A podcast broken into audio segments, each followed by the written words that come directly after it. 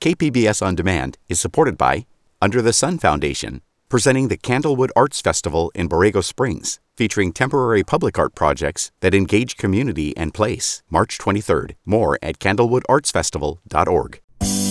A major immigration policy gets struck down in court again. We're looking at the state of the border in San Diego. I'm Matt Hoffman, and this is KPBS Roundtable.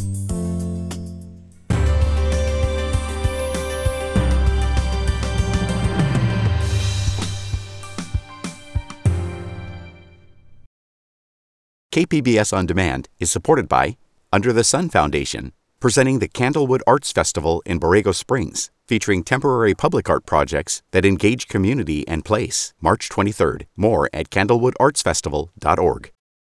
This week, a federal judge ruled to end Title 42.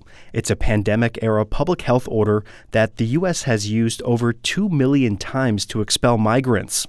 Following a request by the Biden administration, the policy will remain in place until December 21st. Meanwhile, the U.S. is reporting over 230,000 migrants were stopped along the border in October.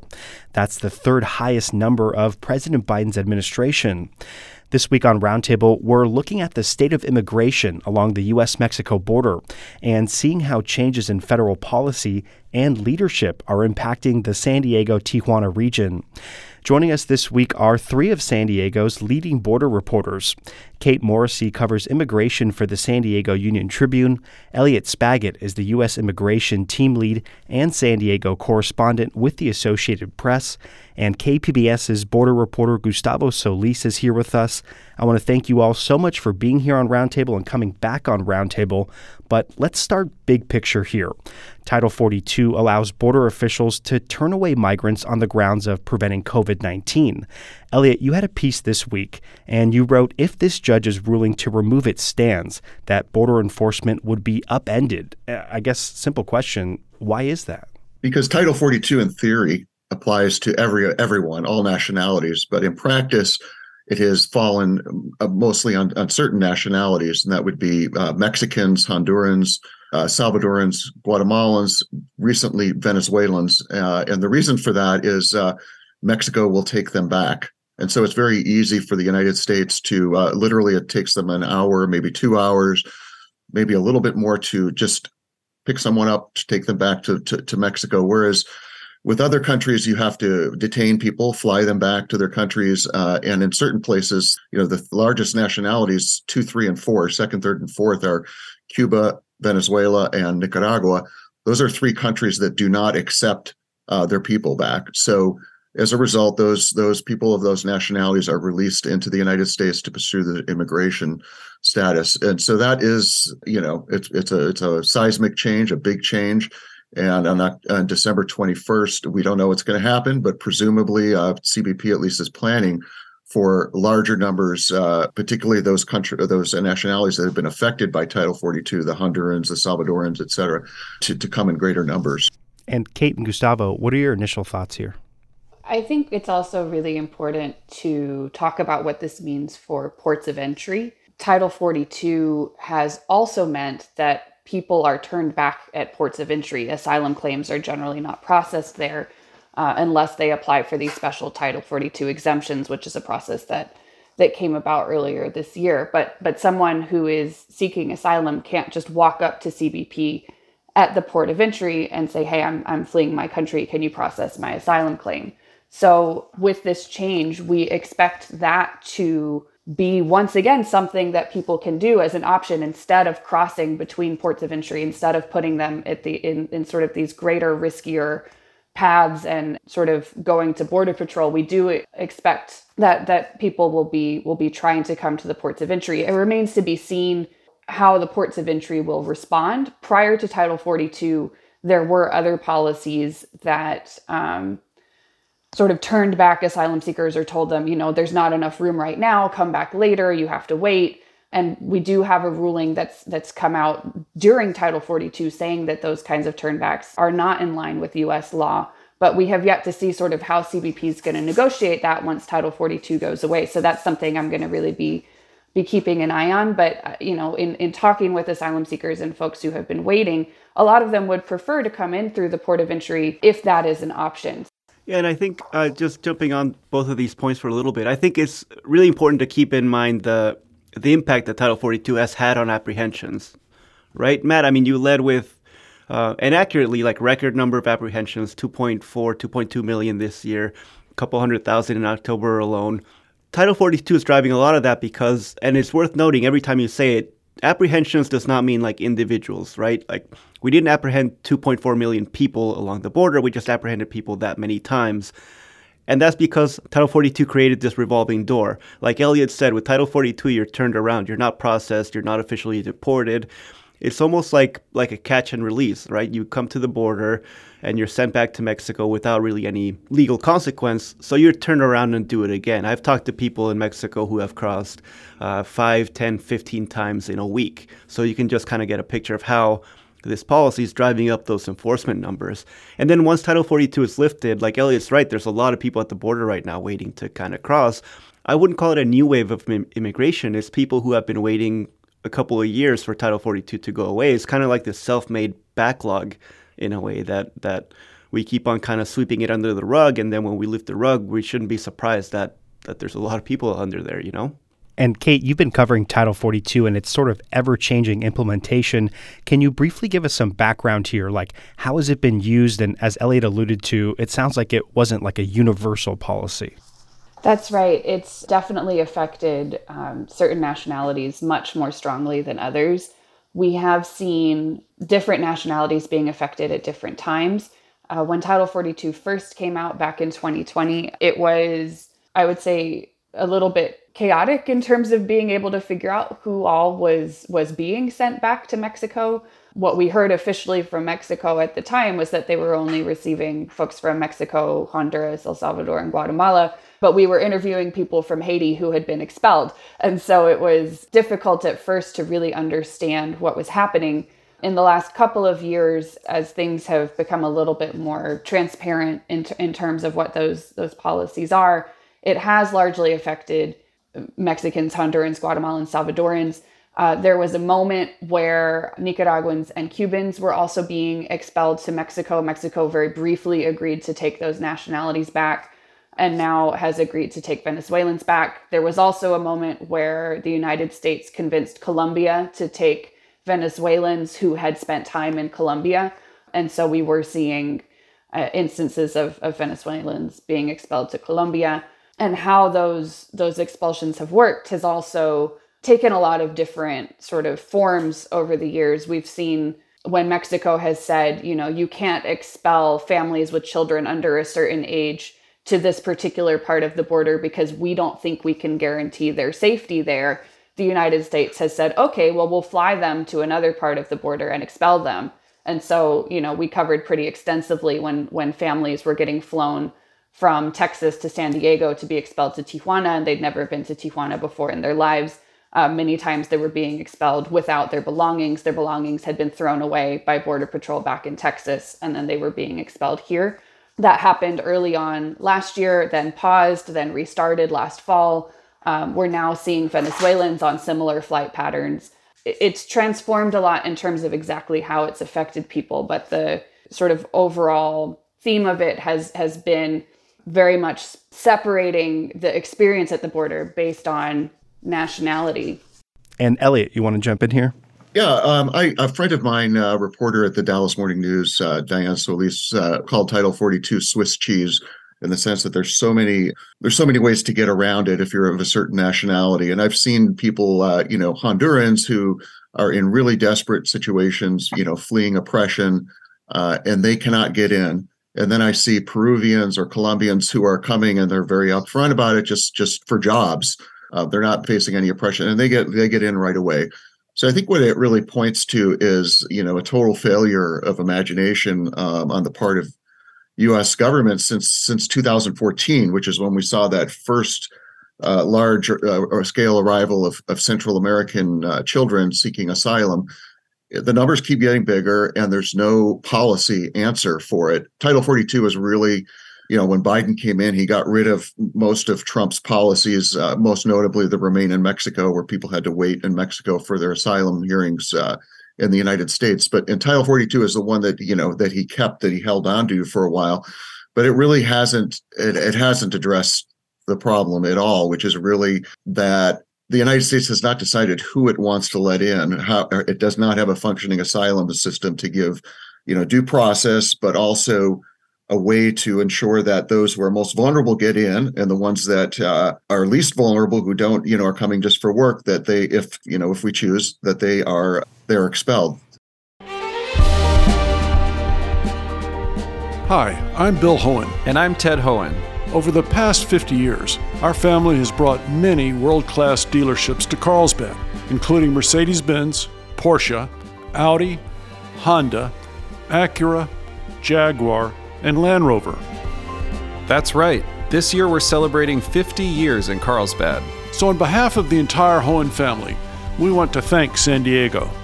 Throughout the years, we've taken tremendous pride in meeting and even exceeding our customers' automotive needs.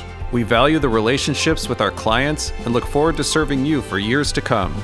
We invite you to visit one of the Hoehn Carlsbad dealerships or Hoehnmotors.com.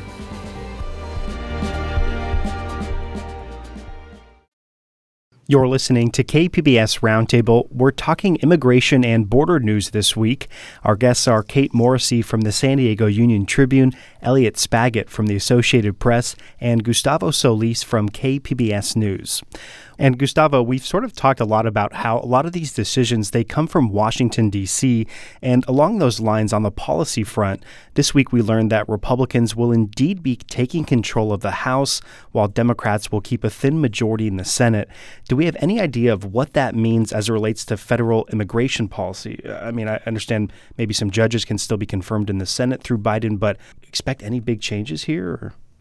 I don't. It's kind of hard to say, right? I mean, I'm I'm a skeptic when it comes to anything coming out of Washington. The last couple of years, especially on immigration, just not even last couple of years, last couple of decades, nothing massive has moved, right? The biggest piece of legislation arguably has been DACA, which isn't really legislation, it's an executive action that is still kind of in limbo for a lot of people. The rhetoric might change a little bit, but I, yeah, I don't know. Elliot and Kate might have more insight on this, but I feel like if, if the Republicans have the, the House and the Democrats have the Senate and the executive branch, I mean, during the last two years, the Democrats have all three, and they didn't do anything with immigration. So what's to tell us that now all of a sudden something will change?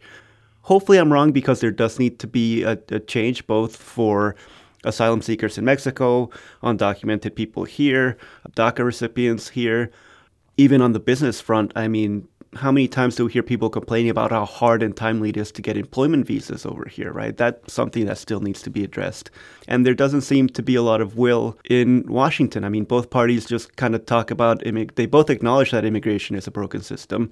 They both raise a lot of money off of the border and whether it's open or closed and whether everyone is, you know, no human is illegal and, and that kind of rhetoric. But it doesn't translate to policy on the ground. So I'm skeptical I would agree with that. The one possible area of movement is DACA. DACA recipients have been living from court ruling to court ruling for for years now, and it looks like time could be running out. There's a, a judge in Texas who who ruled that DACA is illegal. It's tied up in the courts right now, and it might, you know, expected to go to the Supreme Court. I think, as I understand, the earliest it might be decided would be June of of this year if the court if the Supreme Court takes the case.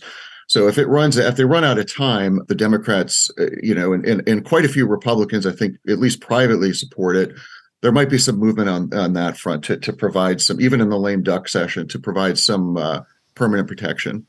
I think I would agree with Gustavo. I've for years now been in a very much I'll believe it when I see it sort of place with what Congress is going to do with with anything related to immigration. It does seem to be something that's more politically useful to folks on both sides when it's not working, then they seem to think that it is to actually do something to make a change. And, you know, we've seen several attempts at some kind of immigration reform that were bipartisan, you know, back in the day. And even those like didn't make it um, when, you know, we've known for years that that DACA was something that is in trouble and, and could be going away. And and you know these past two years we we didn't really see anything happen on that either. So if it happens, we'll report on it then. But I'm not, I'm not going to make any predictions that it's coming. I do think if anything happens, it'll be like within a year. I think if we get closer to the presidential election, everyone will be very, very reluctant to talk and cast votes on this. I think it has to happen sooner rather than later, if it happens at all. And again, DACA is a policy that's meant to protect immigrants who came to the country as children. And Elliot, there has been some changes out of Washington, D.C. The head of the U.S. Customs and Border Protection, he's out of a job this week. What's the story there? And uh, I'm curious, like, how much do decisions from offices like that impact, you know, border regions like San Diego?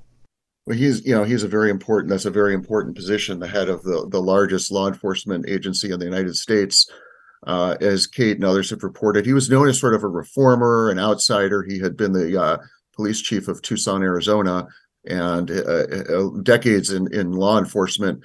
And, you know, police chiefs have to be probably more than Border Patrol agents, ambassadors to the community, because they rely on everyone, including people who are here undocumented to report crimes. And so he had a, a, he was much more, you know, he had a more of an open door with advocates he was very. I had interviewed him once, and you know, the the one time he really really perked up in the interview uh, was when he talked about his decision to revise policies to for uh, for vehicle pursuits to make it to make it harder for border patrol agents to to to engage in vehicle chases.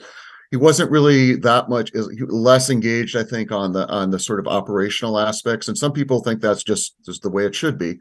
But he got pushed out. Um, you know, I'm still reporting it out, but he uh, didn't get along, you know, with many in the border patrol, and also had a fair amount of uh, detractors in the White House. So I think he just became, you know, isolated and um, perhaps a scapegoat for the the high numbers that we've been talking about. And we know that all of this is happening on a backdrop of a record number of illegal border crossings 2.38 million encounters during a one year period. And as Gustavo pointed out, that doesn't necessarily mean people, but 2.3 million encounters. Do we know why numbers have increased? A general question, and anybody can feel free to jump in here. I mean, I think we talked a little bit about it before, right? Title 42 is definitely driving up the number of repeat um, apprehensions but I mean, there, there's more to it, right? Just the, the general state of, of some countries in Central and South America right now, right? There's, uh, we talk about income inequality here in the US. There's even greater income inequality in, in the global stage, right? There are oppressive governments that, unfortunately, in the past, the US has kind of destabilized some countries in Central America, and now we're getting waves of immigration from those areas. Uh, I know for Mexico, a big driver now is is violence, right? There, there, there's a big violent problem in Mexico, and people are fleeing um, to avoid you for their lives. Which, in the context of asylum, doesn't give them a strong case. To get asylum, you need to prove that you're being targeted on very specific grounds, and just general crime isn't one of them. So they may not win the asylum case, but that doesn't stop them from coming over here and trying to, to do it anyway. I think we're seeing more and more now that even um, climate change is starting to be a, a driver, right? Not even like directly, but there's people who are farmers who live in places where there are droughts now and it's no longer viable for them to farm. So so there's a ton of issues on why every individual has their own different story. I think it's a very important point you make because it's not it's not all US policy.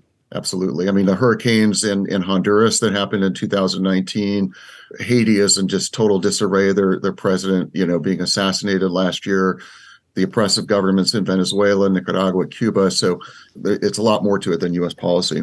Well, and I think even when you look at um, organizations that study like how authoritarian leaning different countries are or are becoming, like those those reports are getting more and more dire. Even you know when you're looking at um, at, at, countries around the world and sort of the the level of control that governments are taking over their people, which you know might not um, matter to every single person in that country but if you're someone who's part of the opposition that that could very well end up making you a target. And that would be a very classic asylum case right? Textbook asylum case. You're being targeted by your government for your political opinion.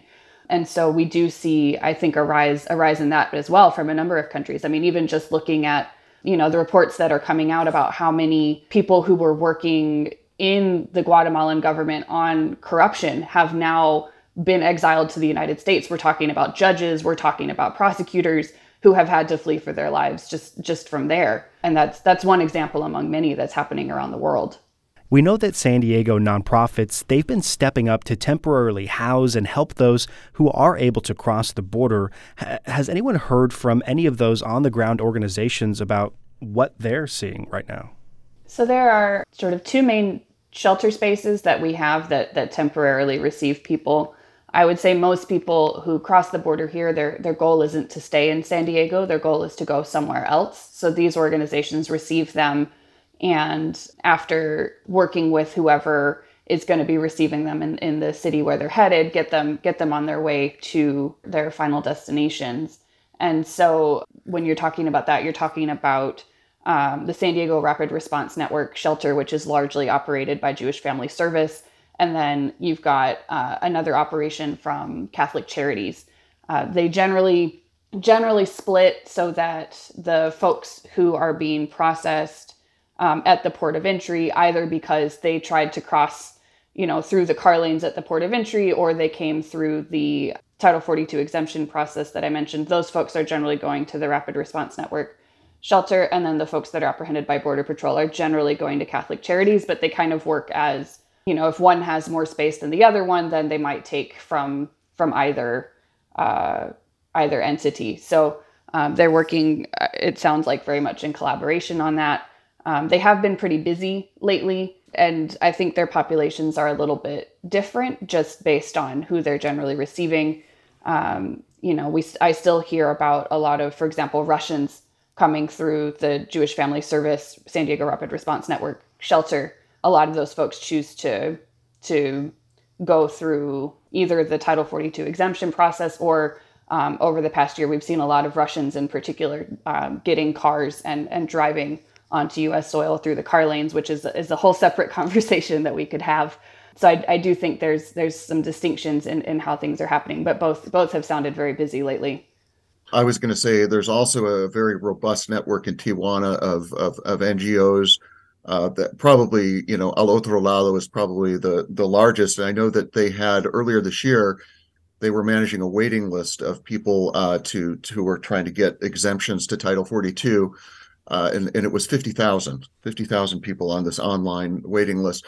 And there's also, there, I believe it's three shelters right now that are managing these exemptions. And I was uh, at one of them a few weeks ago. It's it's the largest shelter in Tijuana and maybe even Mexico, uh, Embajadores de Jesus, and everyone was getting in. It didn't matter what exemption you had; you would wait two or three weeks. They didn't ask you if you were LGBT or or pregnant or had a medical issue.